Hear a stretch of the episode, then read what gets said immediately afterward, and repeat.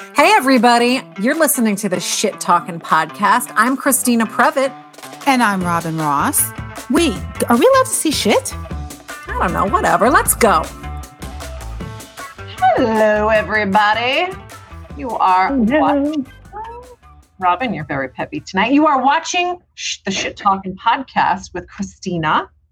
And Robin, who's very peppy, full of yeah. pep. We were well, having wardrobe malfunctions and tech issues. Well, like pretty much every week before we go live, we just, you know, are like chickens without heads flipping out because someone's mic isn't working or someone's got feedback or I just had to put my eyeliner on real quick because my peanut gallery wants to see me with eyeliner on. And I had to put on a cardigan because I didn't shave my armpits and I felt like nobody would want to see that. So we're we're here for you guys. Like we're here for you. So you gave it all away. Nobody would have known except for me. I know. I I show I did show it to Christina before we went on. I was like, yeah. look, look how bad this is. But you know what? It's like spring is just upon us. It's COVID. I haven't been to the gym. I've been working out at home. I really feel like going to the gym was the only reason that you got like full armpit shaving throughout the year in the past was because I'd be at the gym. So now that I'm not at the gym, I'm like, well, who cares if I'm like lifting weights at home in a tank top and I'm like, oh, it's a little stubbly. Like I don't, I don't care. Who cares? A lot of us have, have just kind of, I don't want to say let things go, but to some degree we have given, given up. I don't give, I don't get any pleasure now out of buying shoes because why? What for? Mm. I mean, we're hmm. you're not we're not going out that much. I do still go out to dinner. I know some people aren't comfortable with that. But I'm just don't feel like I'm not going out as much and seeing people that I just kind of don't I feel like what's the point to some degree? Yes. I well I have a little bit of a shopping problem, so I do still buy shoes. But I think that if I didn't have that illness, I probably wouldn't. Like if I didn't have that issue, but there are definitely times like I'm looking at clothing online or I'm like, you know, looking at just regular shopping things. And I think to myself, where the hell am I wearing this? Like, why am I, why am I buying this? I bought myself a beautiful pair of birthday shoes, guys. Like I, I'm going to have to show you these shoes. Maybe next. Pink. They're pink. They were pink suede Louboutins and they're beautiful. They're beautiful, but I, it was a birthday gift to myself. I literally wore them on my birthday one time, which was in October, and I've never worn them again. And yes. I see them sitting very sadly in my closet. Maybe I'll just wear them to work tomorrow. It was like, at that party that I wasn't invited to. I that that has been no guys. So for those of you who did not hear this on the Shit Talking podcast, um, my wonderful work wife threw a surprise party for me on my birthday, but failed to invite Christina Previte. How did that happen? How? I don't know.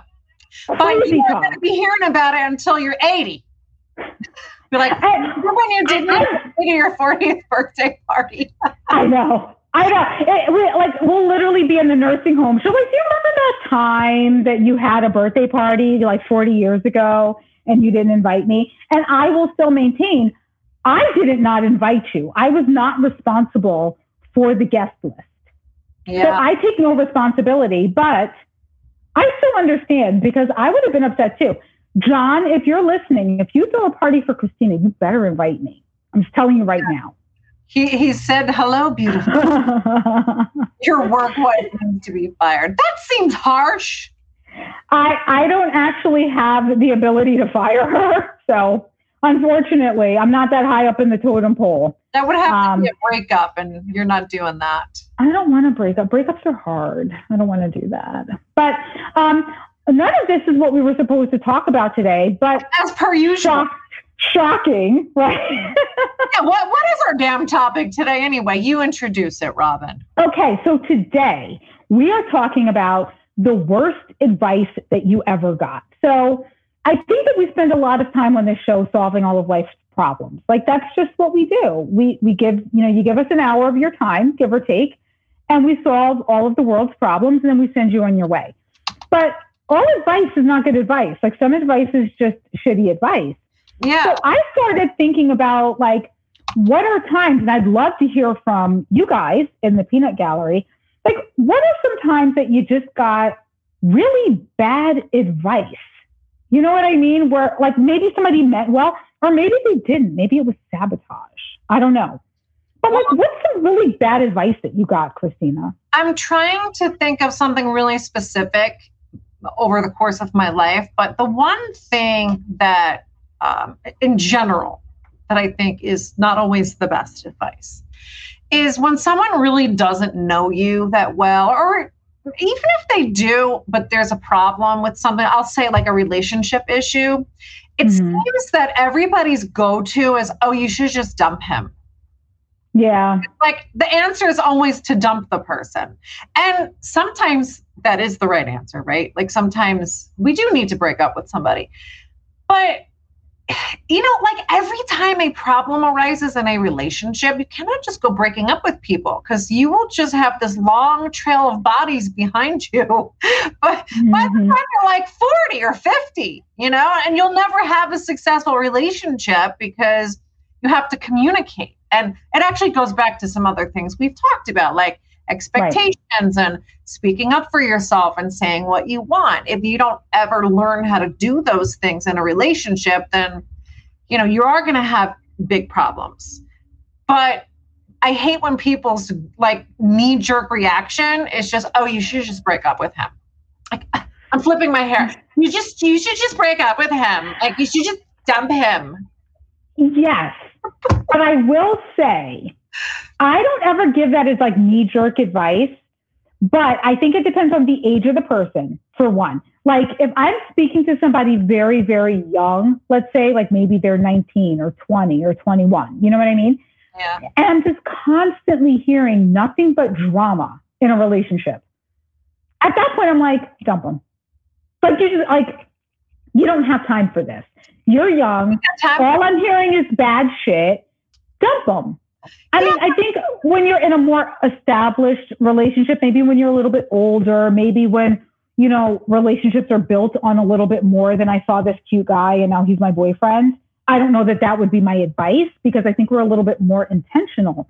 Hopefully, we're more intentional about the people that we're with. But I think for younger people, I've definitely given that advice. I'm like, just just dump them. Well, because when they're young, sometimes you're like, what's the point? You guys are not like this isn't going to stay together, you know? Right. Roseanne says the worst advice is you get is the advice you didn't ask for. That is so true. Why do people think that it's their job to start solving all your problems just because you wanted to vent about something? Yeah. I, I mean, I think that we've had this conversation before. And if we didn't, I apologize because I do like all my conversations meld together. And I always think I'm talking to the same person when usually I'm not. But I think that one of the best thing that I've done in my friendships um, is, you know, when a friend is venting to me, is to ask my friend, are you telling me this to vent or are you telling me this for my opinion? Because I, sometimes great. I wish you would have taught me that lesson like years ago. Because I found myself jammed up with friends because I didn't give the right response. Well, and yeah, and I think that part of that is, to be honest, an occupational hazard. You and I are solvers. That's what we do for a living. When people tell us things, they tell us things because they want an answer. They tell us things because they want a solution. So, you know, it's sometimes hard to switch from work mode to friend mode because I'm used to solving a problem. If you come to me with a problem, I give you a solution. So if you say, you know, I'm in an abusive relationship, well, you need to get out of it. Let's come up with a safety plan. Like I'm on it. Like, okay, let's do it. You know what I mean? So, but if you're my friend and even as a friend, and I and I'm using a very serious topic. If you're my friend and you come to me and you say I'm in an abusive relationship, I still need to ask, do you need me to listen to you right now, or do you need me to solve this problem? Because yeah, even though your knee jerk is going to be to solve the problem, because you're like, oh my god, this is horrible. I need to solve this. Sometimes yeah. that's not what the person needs. And maybe even more specific than do you want me to solve the problem is do you want my honest opinion? Right. And sometimes people don't, which I don't get, but sometimes they don't. You know, I, I, had one friend in particular that I'm not friends with anymore, shocker, um, who would, you know, complain about various things and, you know, about like things that she didn't have in her life. And you know, you can only see someone else's issue like so clearly. You can't see your own, but you can see everyone else's. Yep. So it's it's easy to see, you know, what she was doing wrong or how she was looking at something um, where her perception could have just been modified. Mm-hmm. So she would complain, and then of course I'd just be like, "Well, I mean," and then offer the advice, and she, she never liked that. It, it always started a fight, and I'd just be like, "But I don't understand. Am I supposed to? Am I supposed to lie?" And right. So it was became clear to me that she really just wanted someone to listen, but she also wanted someone to agree. Okay, so I'm going to say what something that I think might be fairly sexist. I understand that this is um, this is a little stereotypical, but I think that's a woman issue. I, I find that happens a lot more among women that we want to tell you our problems for the simple result of you telling us we're right. That's it. Like that's what we want to know. Like I want to go to my friend, say, look at, you know, what my boyfriend did. He did this, this, this, and this. I want her to be like, yeah, girl, he's horrible. I can't believe he did that to you. As opposed to a friend going, well, he did that, but did you ever think that maybe he did that because you didn't communicate with him openly about what your expectation was?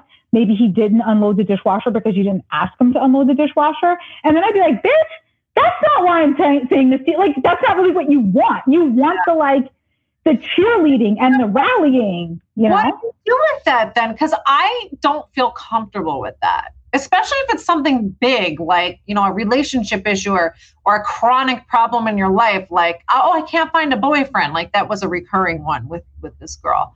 And it was like, okay, but I see certain things that you're doing that are you where you're sabotaging yourself. And it's not meant to be mean spirit. It's honestly meant to be loving and kind, but also help you see things from a perspective that might help you get what you want. So how, my question for you is how do what do you do? I mean, do you well, you said you start out with do you want me to solve the problem or do you want me to listen? So you start out with that, right? I, I do, but I also think that the people who know me, who are my good friends, they know that I'm going to give you my honest opinion. And if you're coming to me, you're going to get honesty. So, you know, if that's not what you're looking for, and I do have friends who have said to me that they're like, you know what, I just really need to vent right now. Can I tell you what's going on? And I go, yeah, absolutely. And then I don't offer advice. I don't say maybe you could do this. I don't say maybe you could do that. I just listen because you've already told me that's what you want. But if you come to me and say, what should I do or what do you think? Uh-huh. I'm going to be honest. Like, yeah. Well, that's why we're friends, Robin. Well, maybe we're friends too, because I've been told, and it kind of sounds by some of the things that you're saying. Have you ever been told that you think like a guy? I get told that all the time. No, I don't remember ever being told that. But I think that that that's that's part of the reason I say that I sometimes answer questions the way a guy would answer a question. Like if you come to me and you go, you know, something that might seem obvious, where like maybe you're like bitching to me about the fact that like, oh, you know, my my mic is broken. And I might be like, oh my God, that sucks. I can't believe that your mic is broken. But instead I'm just gonna be like, maybe you should get a new mic. Yeah, and but I see that's how people want. What you don't want to say is, no, your mic's not broken. It's not your mic. It, it's like but some people do that. Yes. And I think a lot of girlfriends think, some girlfriends do think that it's their role to just always try to make you feel better, even yeah. if it's fine. And I, had, I have a really wonderful friend who does that. No, like no matter what it is, you know, I complain about something my boyfriend did. She's always on my side, which is great. Like I, you know, on some level, I love that. Like, thank you for always being on my side. But then at the same time, it's like, but I don't need you to just make me feel good because that's not that that's perpetuating the problem, right? Like mm. sometimes you do need to hear the truth. Yes. I mean, to answer John's question was asked if I if I'm told that I, I think like a straight guy. Um, yes, but I do think that sometimes I think like a gay guy too. I think I just have all of the the guy personas put into place. Hopefully, I don't know. But but but I I don't know. So like I, I guess in a way, yes, the worst advice you can get is the advice that you don't ask for. But I also think you know, there does come a point where let's say like the friend keeps coming to you with the same problem. After a while, you do want to solve it. You're just like, okay, for the love of God, just get a new mic. You know what I mean? Like if every single week, you know, I'm complaining and I'm, I'm going to use myself as the example because I'm always complaining that every week I'm having audio problems with this podcast. And every week, Christina sends me a link to a new mic. She's like, oh, why don't you try this? Why don't you try this mic? I've tried this mic and it's great. And then I never buy it, right? I'm like, oh man, I forgot to buy the mic.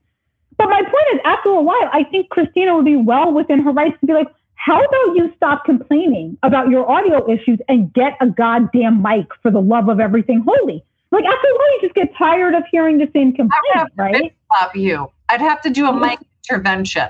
right, right. But but we have that same issue, I think, with friends coming to us with problems, and they don't want our advice because they we don't want to end up in the you know the worst advice category that I think you know Dr. Rosie's completely right. Like if you're not asking for advice, don't give it. Yeah. But then after a while, it's kind of like stop complaining. Then let's address some of the the people in the peanut gallery. Rosie, you guys might remember Rosie, Dr. Roeder. We've had her on the show twice already. She's a plastic surgeon.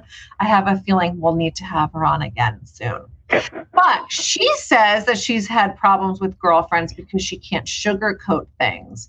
And this is my favorite would often say, he's just not into you. I love that. That is so true. And mm. Rosie, I'm kind of curious did you read that book, He's Just Not That Into You, and see the movie? Because I, when I read that book, and this is going back a while. That book's kind of old now. Yeah. Like it, it was it hit me like a ton of bricks. It was so true. It's so basic, but it's so true because all my girlfriends in my 20s, and I'm sure I did it too.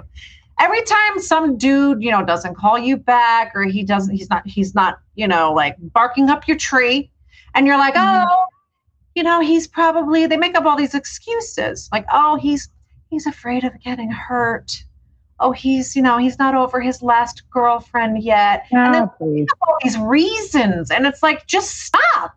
It doesn't yep. matter. Well, it doesn't matter what the reason is. If he's yeah. not calling you, he's not interested. And it's just that simple. The inquiry ends there, move on. I do think that we would save a lot of time. And I think the first time this concept was introduced to a lot of us, um, for all of the Sex and the City fans, was on an episode of Sex and the City where I think that it was Carrie's boyfriend Berger who said this to Miranda um, about some guy that, you know, she was like, oh, you know, and he was like listening to the girls talk.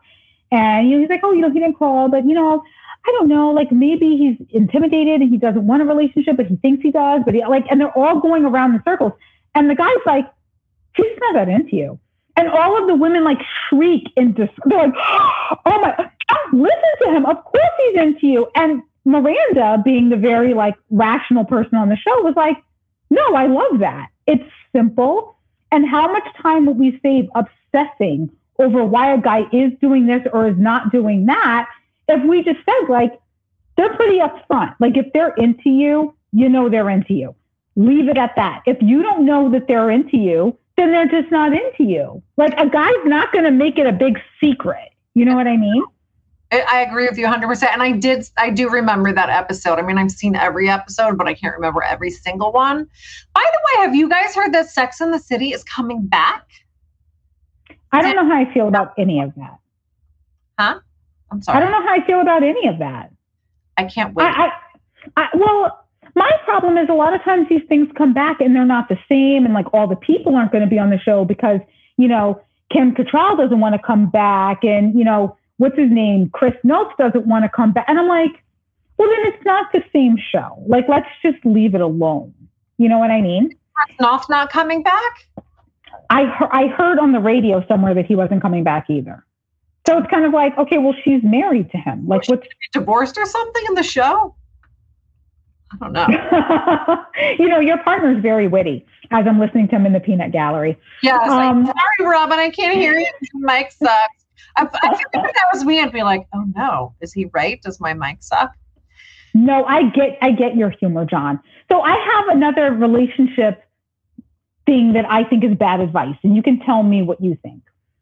What do you think of the advice that the best way to get over an old man is to get under a new one.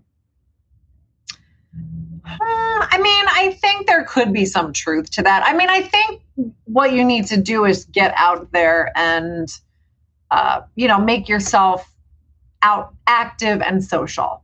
I don't mm-hmm. know that you necessarily need to be having sex with someone, but you know, I, I don't think it's the worst idea in the world. well, I don't even think that they're saying like I, I mean, I look at it as very specifically talking about like I guess rebound sex in a way is like, okay, you get over this relationship by like going out and finding somebody else to sleep with. The problem I have with that is sorry. I, I don't know that rebound sex stays there. I think what ends up happening is that people are very quick to leave an old relationship and then find a new one, right? Without really processing what issues there were in that old relationship, maybe taking a minute to be single, maybe taking a minute to figure out whether the relationship failed because of something they did. I know, gasp. People never want to think the relationship failed because of them. But what if it did? Like maybe you should take a minute to make those assessments, but people are so quick to just go out and find someone else. Let's not say failed. Let's say ended. I mean, sometimes things are just failures. I know you're being very diplomatic, but well, I think I, mean, the reason I say that because as a divorce lawyer, I think people get so hung up on the negative self-talk and feel mm-hmm. bad about ending a marriage, which is unnecessary, especially if it's a really unhappy one or or toxic. Um, because we use terminology like that. Like I would love for people not to see a divorce as a failure. Because well, I don't think every divorce is a failure for sure, but I do think that a relationship could end because of some failure on my part. So what I mean by that is like, let's say I have a perfectly good relationship, but I sabotage good relationships because I need to work on my own mental health issues. Well, my sabotaging that relationship in a way is a failure. Like I failed to do something I should have done. Or if I cheated on my significant other, that was a failure on my part. Like it could have been a great relationship, but I fucked it up. So I just mean like there are times where I think you need to own when you messed something up and what role you had in messing it up that oh, maybe it would have otherwise been, you know? But I don't think that a relationship ending, especially if it's not a good one and doesn't serve either of the people or even one of the people, I don't see that as a failure. You know, it's just the relationship didn't serve you. Do good relationships end? I think so. Well, why would they end if they were good? I mean, maybe it means uh, maybe it's your definition of good. You know what I mean? I was looking at it more of like, could a relationship that's not toxic still end? and maybe I kind of put words in your mouth and that's not what you meant, but I was kind of looking at it as like there could be two good people that treat each other nicely and, you know, do things together, but maybe they're just realizing like you're not really the person I want, or maybe I want something different, or maybe the relationship is great, but I just, I'm looking to go into another direction. Maybe I, you know, there are plenty of people who were in heterosexual relationships that were great. Maybe one person realized that they're not heterosexual. You know what I mean? So, like, that doesn't mean the relationship was bad. That just meant that wasn't the right relationship for you. Yeah. Rosie says good relationships end because good isn't great. You are on fire tonight. Rosie. I know. But don't you think that maybe the problem is that, you know, people are kind of always searching for the great? And maybe, you know, I, I, there was some saying that that and I can't remember it, and I know I'm going to mess it up, but it was kind of along the lines of, you know, like we're, we're like the great is the enemy of bad or some some shit like that. But basically, what it was is that people are always searching for the next thing, for the better thing, yeah. for the you know that you know they want something better. I've yeah, I've heard people say that like, and I never get people that won't leave one relationship until they have another one lined up. I don't really get that because I feel like you judge your relationship on its merits alone, independent. Mm-hmm. It has nothing to do with everybody else. Like I'm with my boyfriend because I want to be with him, not because Brad Pitt wasn't available. Do you know what I mean? Well, Brad Pitt's not available, so I guess I'll go out with this guy. It- no, like you either want to be with that person or you don't want to be with that person. It's it's not everybody else, or oh, I need there's somebody better. I mean, there's probably always somebody better, right? I mean, whatever that means. yeah, but you also have to realize too that there are a great number of people out there that are terrified of being alone. Yeah. So those people will never end a relationship until they have another one because they're terrified of being alone.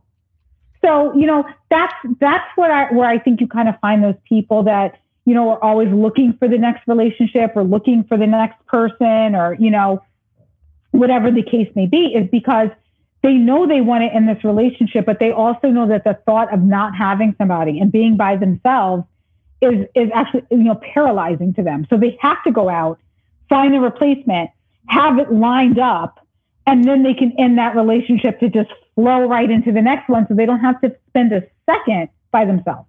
Yeah. You know, if there's anybody like that, I really would invite you to to reflect. That's my big thing, reflect on, you know, why that is. Why do you need that? Because that is um, trying to find a, a- another diplomatic way to say, it, you know, it's it's a weakness. Um, And you can be so happy if you can figure out what that is that drives you to do that. You could be so happy and so fulfilled on your own. And this person that always wanted me to just agree with her, I remember one time she was so upset and crying and and because she'd had another date that kind of went nowhere and she said to me, you know, she was crying and said, "How do I attract a healthy man? Like how do I find a healthy man?" And I said, "Be a healthy woman.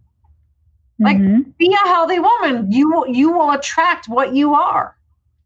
And I really believe that. If anybody else disagrees, let me know but um you know i think you find that when you have that alone time so if you always need to be attached to somebody Mhm. i don't think that's healthy i think No. you're attracting people for the wrong person and there's a good chance that you're with somebody for the wrong reason if if that's how you feel it's like i can't be alone Well, it's very funny because that that segues into some other bad advice that I hear, which is that a lot of people give the advice that therapy is a waste of time.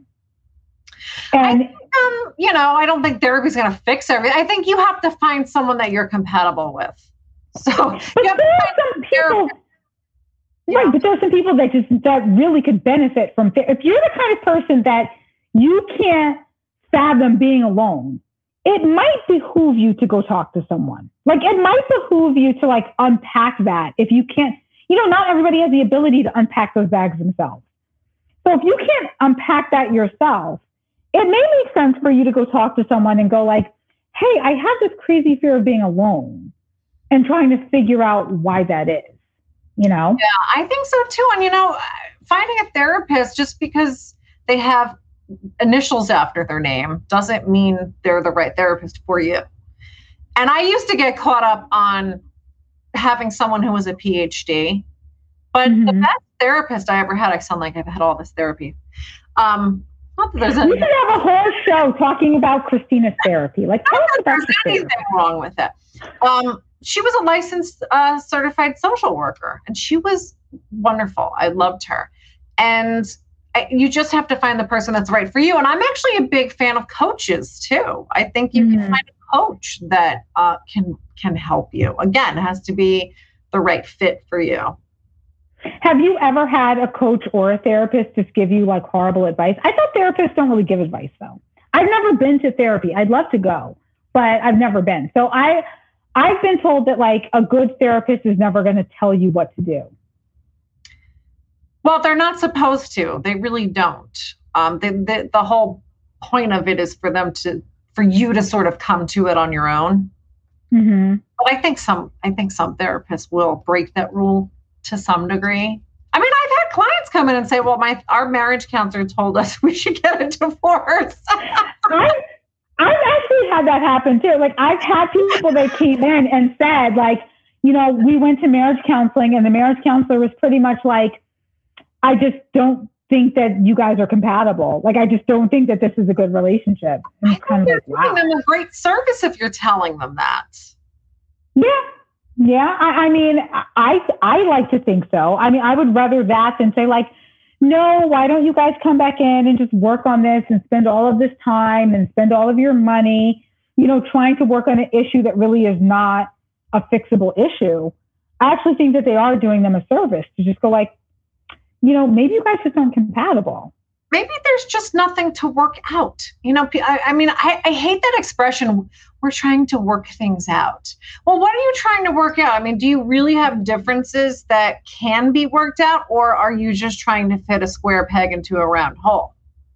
I think sometimes that's it. I, I think sometimes that people, but you know, people are also kind of fed this narrative. And I thought about this this morning because I was listening to something on the radio about, you know, divorce and, and love. I, I, it was not on purpose, just so everybody knows that I was listening to this on the radio, but it just happened to be what the AM show was like talking about. And one of the things that I think to myself is, and this kind of to me goes along the realm of bad advice, because they're kind of talking about like, why do people stay in these horrible relationships? Like, why, if someone's being abused, did they stay in that relationship? And granted, there are a lot of, of reasons around that. And, you know, anybody who works with survivors of domestic violence, you understand that there's not one reason why somebody stays, and we really shouldn't judge why someone stays. But with that being said, what I was thinking to myself was I think that one of the reasons is that we have been fed, and maybe this does come into some of the worst advice, we've been fed this narrative that love is unconditional, that real love is unconditional. And I say there is no such thing as unconditional love. I'm throwing it out there. There's no such thing. Everyone loves with conditions. But I think that because we're being told that unconditional love, if it's true love, you work it out. If it's true love, you figure it out. If it's true love, you stay. It's because we're being told that there is this fallacy of unconditional love. You can't tell me that that's a thing. Everyone has a condition. If you treat me like shit, I'm going to stop loving you. That's just how it is. I'm going to. Yeah. And so that in and of itself is a condition. I think the only unconditional love is between a parent and a child. Yes. And I do think that that, but I also think that, that that's a different type of love. And maybe I'm talking just about romantic love. Like I know that even if, you know, your child tries to kill you, you're probably still going to love your child. You're going to be disappointed. You're going to be hurt. You're going to be all of those things. But unless we're on like days of our lives, I don't think that you're going to like hate your child. But but I do think that you know the condition that we put on love is that I will love you as long as you continue to treat me this way. I will love you as long as you continue to be respectful of me. I will love you as long as all of these conditions happen. We're just kind of assume that they're going to happen. But I think that that's why a lot of people stay in these relationships because they're given that bad advice of love is unconditional, of if you really love somebody, you're going to stay and work it out. You're going to stay in a toxic situation because you committed to it. You know, I remember going to domestic violence training um, for mediation, and they were saying how there are a lot of, you know, people who are being victimized and they go to their families and they say, I need to get out of this relationship. I need to get out of this marriage. And they go, You made a vow. That's your problem now. I've you stay that. in that you stay in that marriage because you that that was what you decided to do. You made a vow, but you know, in front of God, in front of everyone else, so you figure it out. What shitty advice.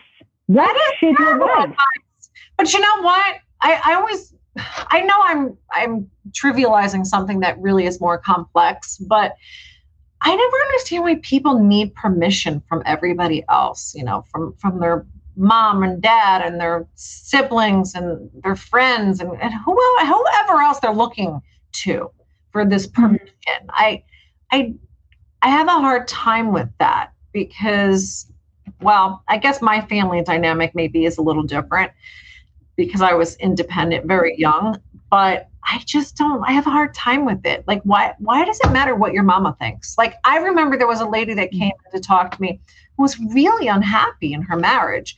And she said, you know, there's nothing wrong with my husband. I just don't love him anymore. I don't, I do not see myself growing old with him. And the mm-hmm. big thing for her in her life at the time was her mother. Her mother kept telling her, well, you're married and you know, nobody in our family's divorced, and this is just how it is. That's that's what she told her. This yeah. how it is. This is just how what marriage is, you know. It's not all fun, fun time. And so this girl was conflicted. Like, well, I don't know. I mean, I'm really unhappy, but my mom keeps saying that this is just how marriage is. Maybe she's right. And mm-hmm. will my mom be really disappointed with me and, and mad at me if I get divorced? So she was really conflicted about all of that. Um, it's hard for me to relate to because I pretty much just do whatever I want. Well, I mean, I think that that story that you're telling, I, I do kind of understand why at some point you're like, you know, you need to be your own person and you can't care what your mom thinks. I think that there is a difference between that and maybe actually needing support and help and not getting it. So in some of these situations, people are going to their parents because they're saying, I need to leave my husband and I need help. Maybe they don't have a job. Maybe they don't have housing. Maybe they don't have transportation or whatever the case may be and saying, I need help. You know, I need to leave and I need your help. And then being told, no, we're not, we're not helping you. You, you need to write it out. That's very different from just wanting approval. But I think that a lot of people just want approval. Like they need other people's approval. They need for their parents to not be disappointed in them. Yeah. You know how many people I, I know that are in the professions they're in because that's what their parents wanted them to be. Well, my oh, parents yeah. wanted me to be a lawyer, so I'm a lawyer yeah. which is not my case. My parents, I don't think, really cared what I did. But, you know, or people say my parents wanted me to be a doctor. They didn't think I, I was successful unless I'm a lawyer or a doctor. So I became a doctor. Well, did you want to be a doctor? Maybe not. Yeah, and you know, sometimes it's, you know, idolizing one parent, right? Like, you know, the the the guy who becomes a lawyer because his dad's a lawyer and he looks up to his dad and you know, wants to be like his dad, but maybe he realizes at some point, like, I don't really like this job. This job sucks. mm, yeah. Um, there, I mean, there's so much that goes into that that shapes us who, as little kids, and, and we grow up. And sometimes those patterns that we learned as kids don't really serve us. Well, probably most of the time, they don't serve us anymore when we become adults and we're individuals. So, so I have a non relationship question. What is the worst professional advice you ever got? It's so hard. It's, you know, it's so much easier to think of good advice you got than bad advice. I mean, I think generally, and I'm like generalizing because I've heard this in different places, is when people tell you, oh, you know, don't go out on your own, don't be an entrepreneur, you know, just just stick with the same job you have, job security, like the emphasis mm-hmm. security, you know, have a job where you get a steady paycheck and you know you don't have to worry so much about getting fired or finding clients or uh, you know you get a nice pension at the end i mean that's kind of the way people used to do things right you worked at at&t or someplace like yep. that 30 years, you got your anniversary watch and a pension, and that's it. And then you retired, and then you died. And, mm-hmm. you know, as an entrepreneur, and, and I'm sure that you can relate to this, you you take a risk that not everybody's comfortable with when you open up a business because now you have to make sure that you're running everything or that you're delegating to people who are running things and you have to make sure that you are generating the money for your paycheck. Yeah. Which can have wonderful rewards because when there's more money, you're getting more money. But when it, things are light, you know, you're the one that that maybe has to not take a paycheck that week so that you can right. pay And I'm comfortable with that. I'm assuming you are too, Robin, because you're doing it. But I think generally people project their fears onto you. So if you mm-hmm. talk to someone who's worked at AT&T for 20 years and is going to retire soon, they might they're going to be like, "Well, Robin, are you sure? You know, are you you probably heard this from people. Are you sure you want to do this? I mean, the economy is not good right now and all that overhead and how are you going to get clients and what if it doesn't work out? What are you going to do? You know, they always think of all the the bad things But mm-hmm. if you talk to an entrepreneur, they'll be like, "Oh my God, this is so great! You're gonna love it. I can help right. you. You know, you, you're gonna be sorry you didn't do it sooner." So it depends mm. on the mm. perspective of the per the you know the the the life experience of that person that you're talking to. So I think that's bad advice. This is coming from an entrepreneur that you know if you hate your job, leave your job.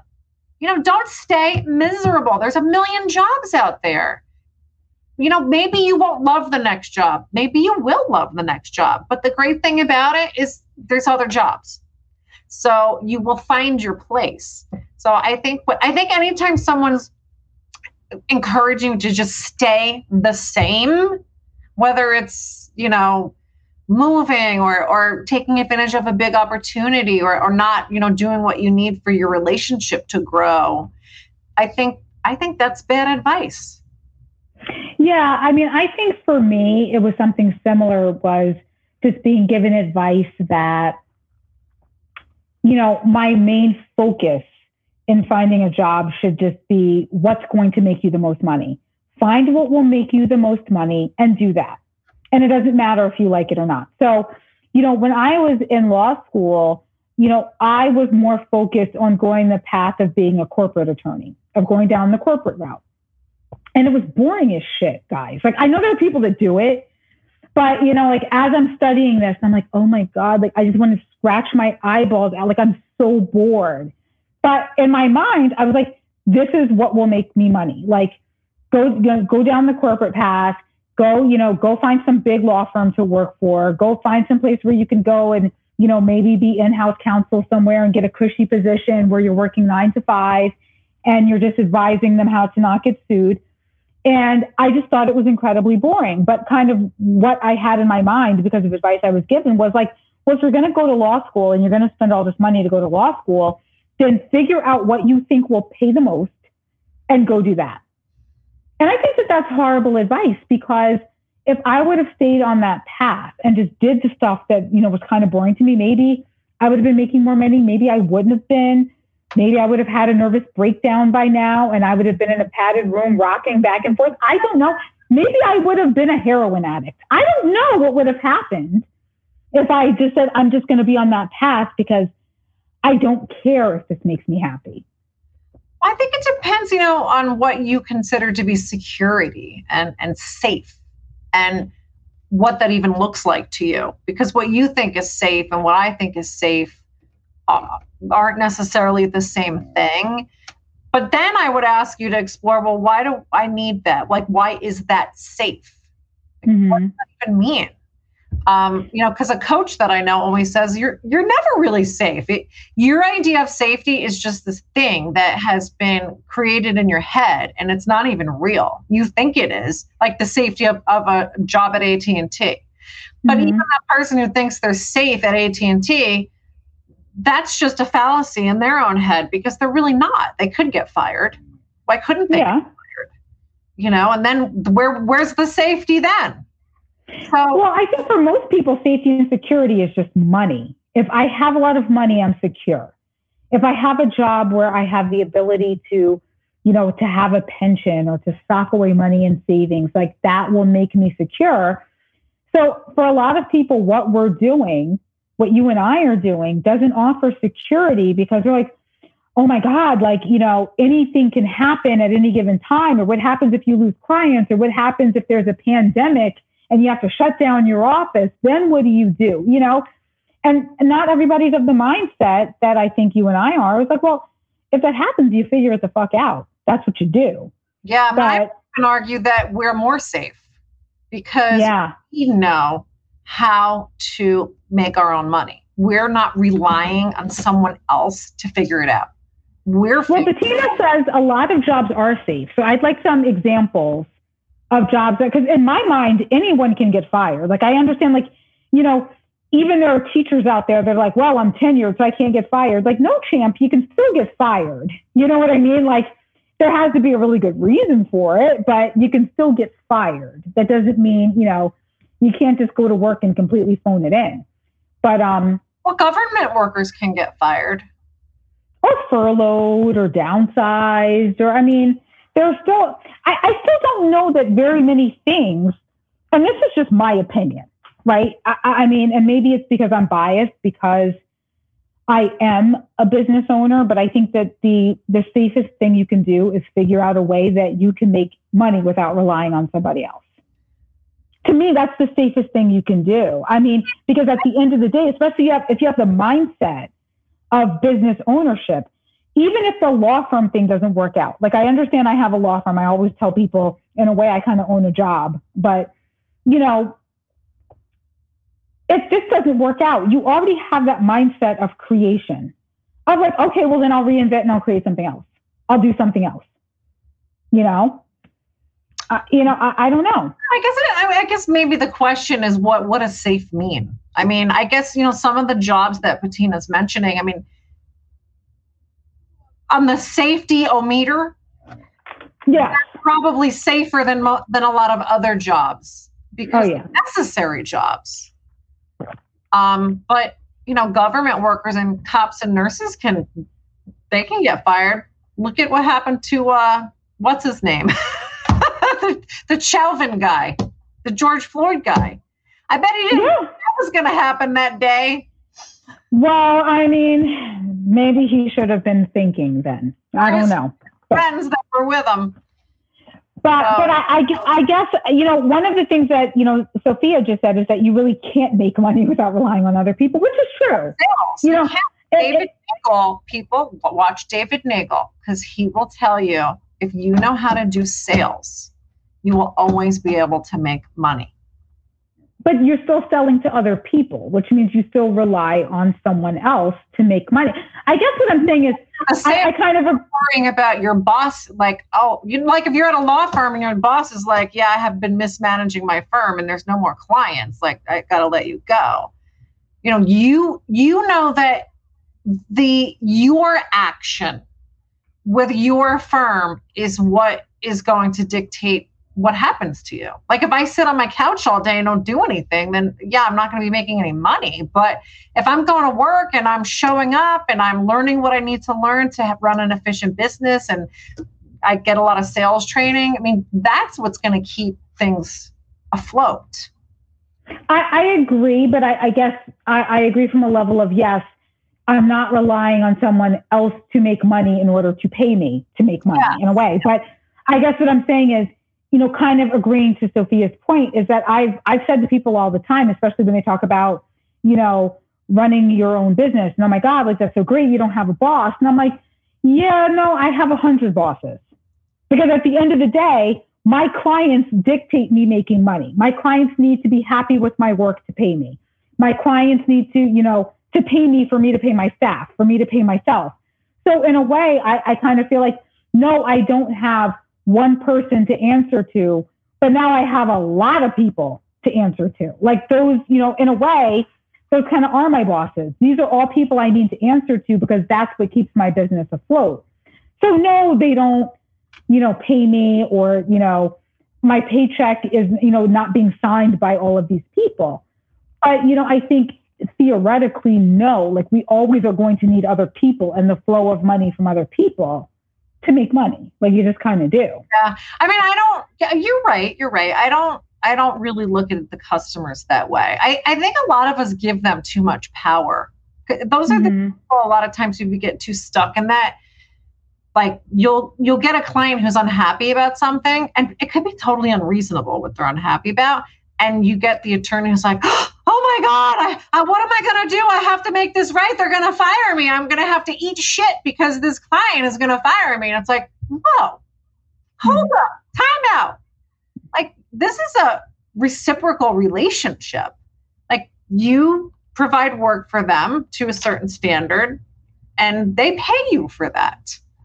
So, you know, when I get a client who starts complaining, I, of course I want I want them to be happy but sometimes mm-hmm. you get people that their expectations are totally unreasonable. Look, look, I'm sure you've seen them, right? They're clients, yeah. they're just crazy.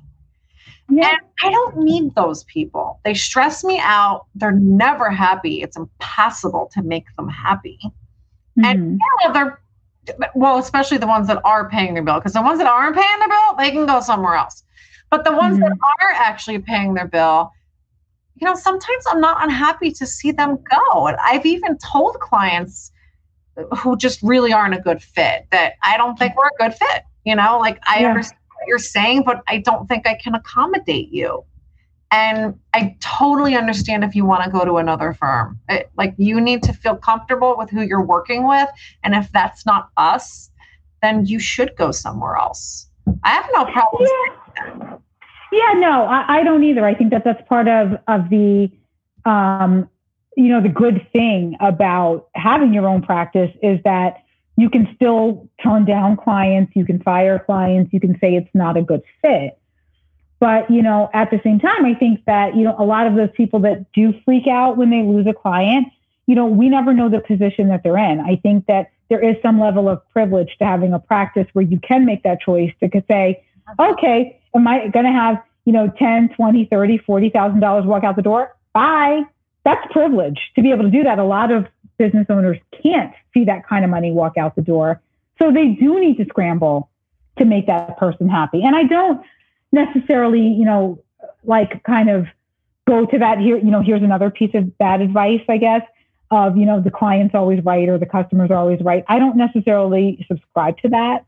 I don't think the customer is always right and I don't think the client's always right. But, you know, we are still in a customer service industry, whether we like it or not, you know, because at the end of the day, if we don't have clients that are happy with us, if we have one too many clients that are unhappy with us and they do decide to take their money elsewhere, we're not going to have a business. Eventually, you are going to close your doors because if you have the attitude for every client of like, well, if you don't like it, deuces, you know, some of them may say, all right, well, we're just going to go to an attorney who's going to be more accommodating. Well, it depends what they're asking you for, though. I mean, of course, of course, yeah. You know, customer service absolutely is a priority. We spend a lot of time learning how to create the best possible experience for someone who's getting a divorce, but they're not mm-hmm. happy people. So sometimes that's not easy.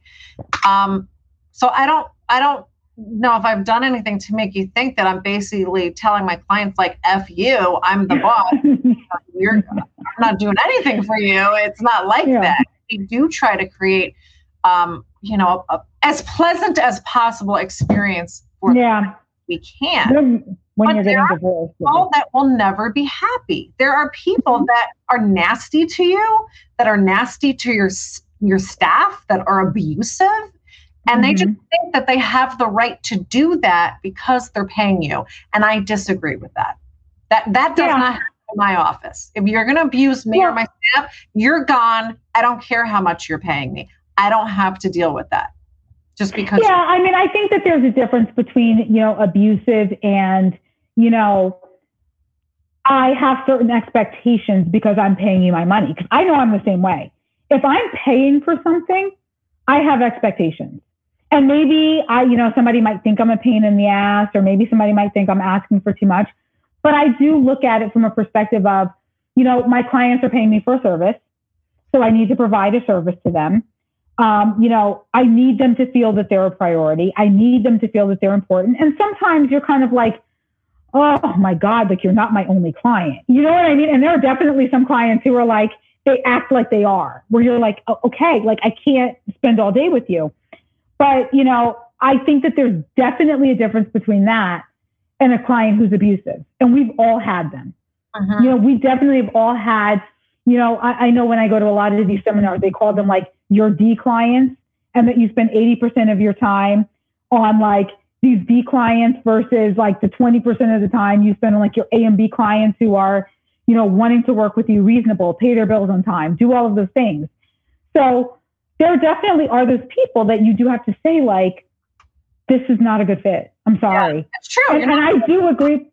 You're not going to be I, with everybody. Yeah. And I do agree that if a client is abusing me. I actually take abuse better than I do abusing my staff. I get really upset when a client abuses my staff. Me too. I if do. you want to call if you want to call and yell at me, call and yell at me. Like I'm okay with that. But they Don't won't. They won't. Right. They're nasty yeah. to the staff, but they would never talk to you like that.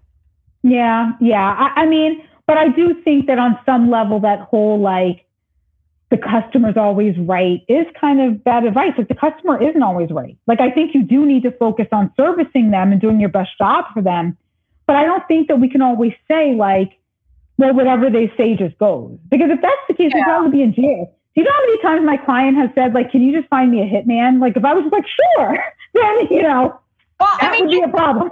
I think what that expression really means, at least to me, is is that you have to work with the customer to to see what it is that they need to make them happy because mm-hmm. what they're telling you is the problem isn't really the problem like if they're saying well you know i sent uh, my associate two emails this week and he hasn't gotten back to me you know i had one lady do that and sh- it was like i was talking to her at you know 12 o'clock no, I think it was talking to her in the morning, like literally mm-hmm. nine o'clock in the morning.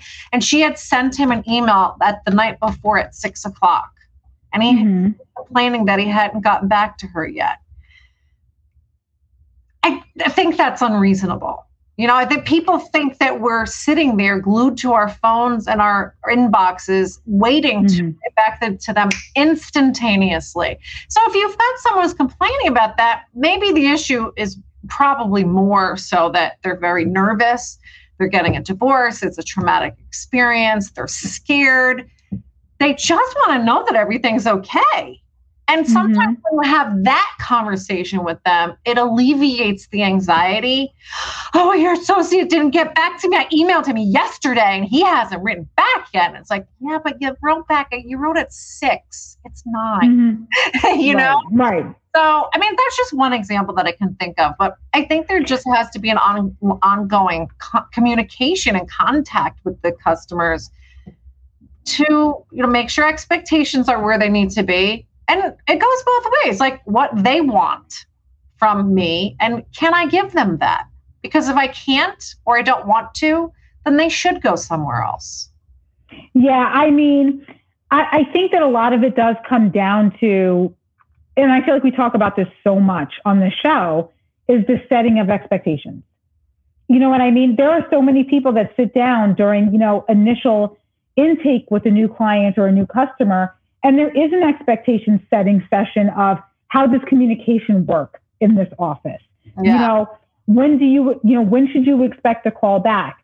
You know, some people put that right in their email signature, which, you know, I, I know I do that I say emails are not reviewed in real time and that you should expect an answer back within 24 hours. Or I even go to the extreme of I have an auto reply on my email to pretty much say, if you're emailing me, here's what you need to do. If this is happening, call this person. If you need to make an appointment, call this person. If you, you know, just so that people know what they're supposed to be doing.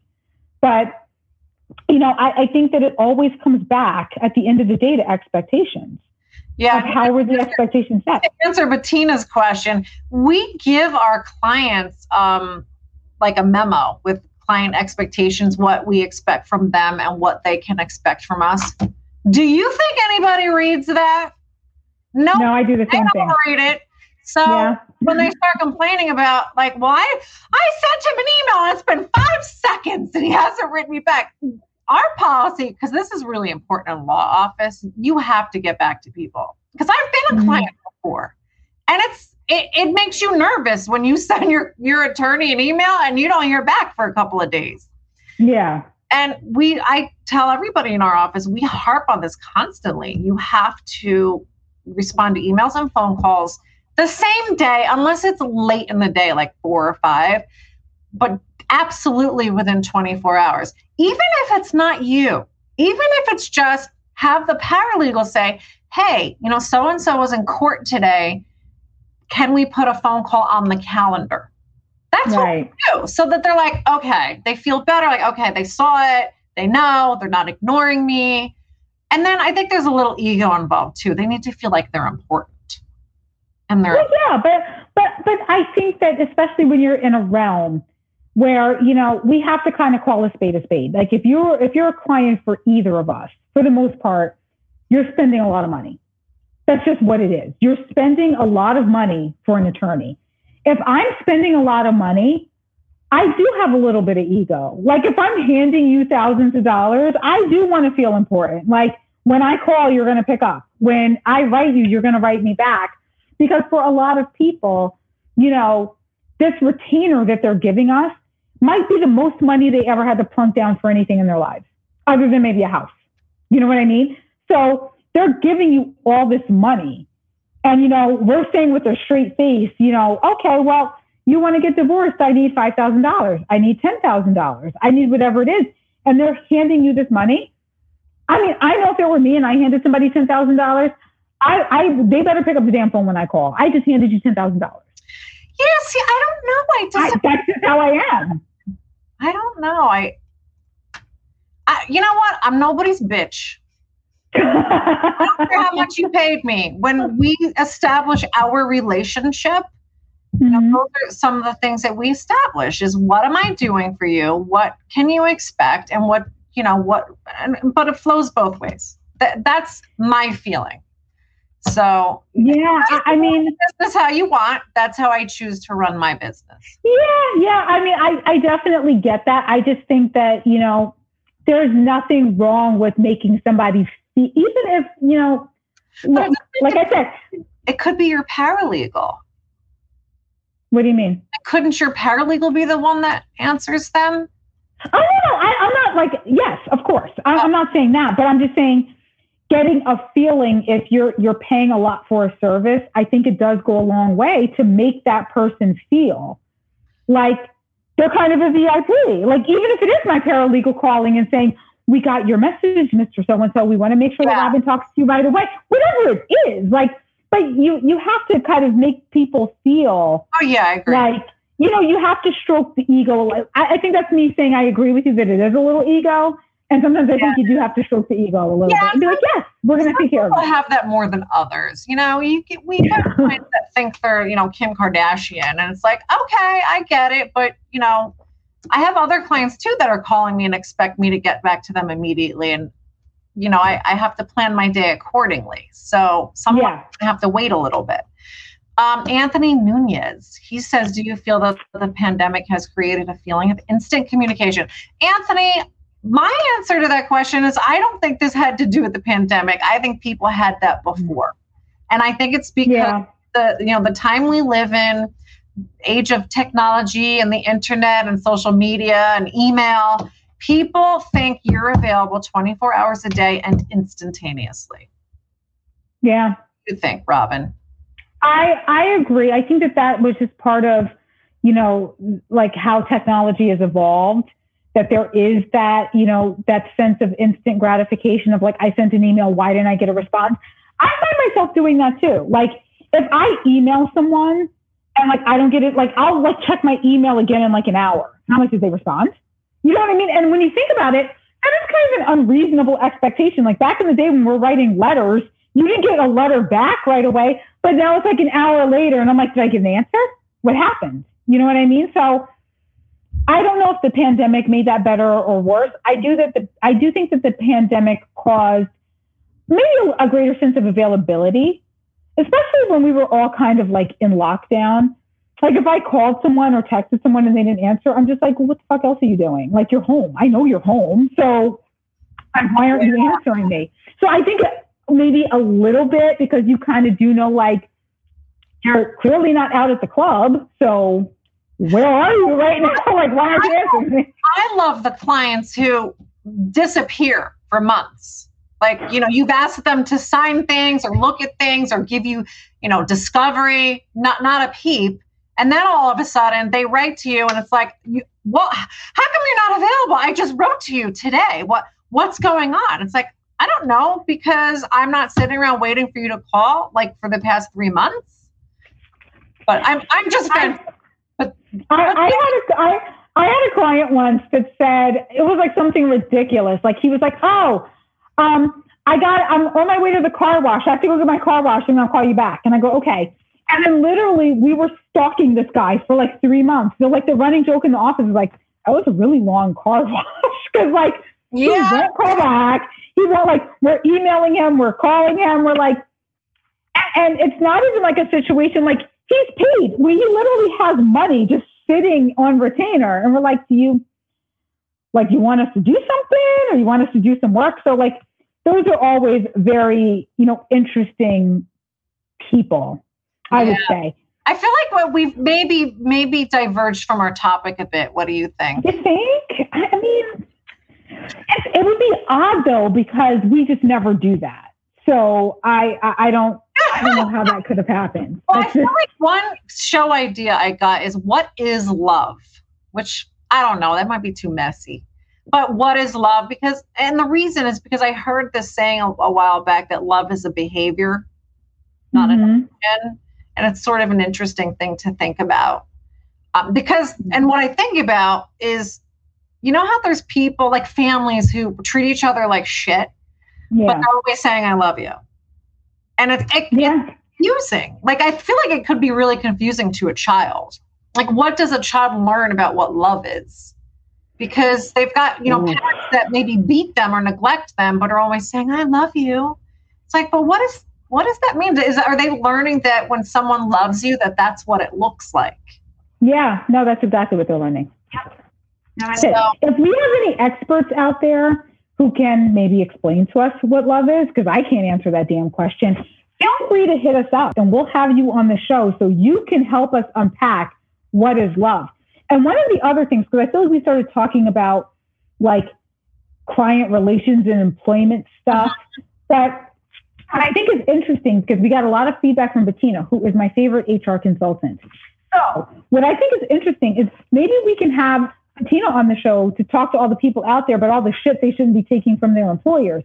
None of my employees may listen to that episode. by the way. None of you are oh, invited. and I'm sure you're a wonderful employer and there's no complaint there. I'm sure. I'm sure. I I don't know. You know, it's different. It's really different when you're the boss. I hate that word, but when you're in the boss, you're in the boss's chair. You just have a different view. you, you see things so differently than when you're the person who's the employee. all of it there are a lot of things that as an employee that you know my employers would do and i would kind of go like i don't understand or why they're doing this or why they're doing that and now that i'm on the other side of it i'm kind of like yeah i get it like i i completely get why they did this or why they had that attitude or you know uh, you know i remember having like it, you know an employer who said like you know this is what we're going to do. This is the policy. If you don't like it you don't need to work here. And i remember thinking to myself like that's a shitty thing to say. And now that I'm on the other side of it, I'm kind of like, yeah, yeah, no, I I agree. Like it, it's just it's very interesting. You I know, mean, the, the way that your perspective. I think you can think that to some degree as a boss. I don't think you should say that. I don't think, and, and you Mhm. certainly shouldn't express it that way. Mm. You know, that's not the kind of boss that probably has people that stay for a long time and, you know, has a collegial work environment. Probably not. But but I do think that sometimes, you know, I've definitely understood the concept of like you get to a point where you're like, okay, I've now said this 40,000 times.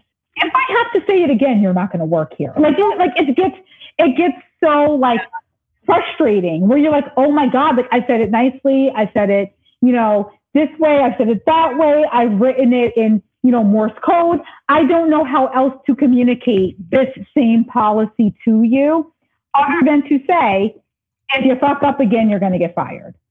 And I just never thought I was going to be the kind of person that would, you know, You're a boss. react that way. You're a boss. I mean, it's not always about being nice. And I and I have learned because you know, you're very direct like I am that there are definitely better ways to say things sometimes. You know, I've had to learn that. I certainly there's plenty of room for more improvement there, but I think I've gotten a lot better. But I because I just I don't have time for it.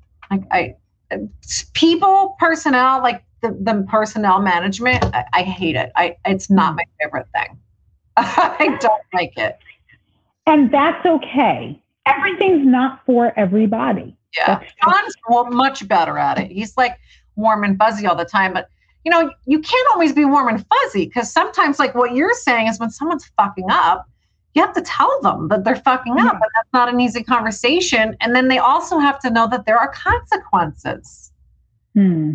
you know Yeah, absolutely. like, Bettina, what do you think about solitary confinement as a an HR?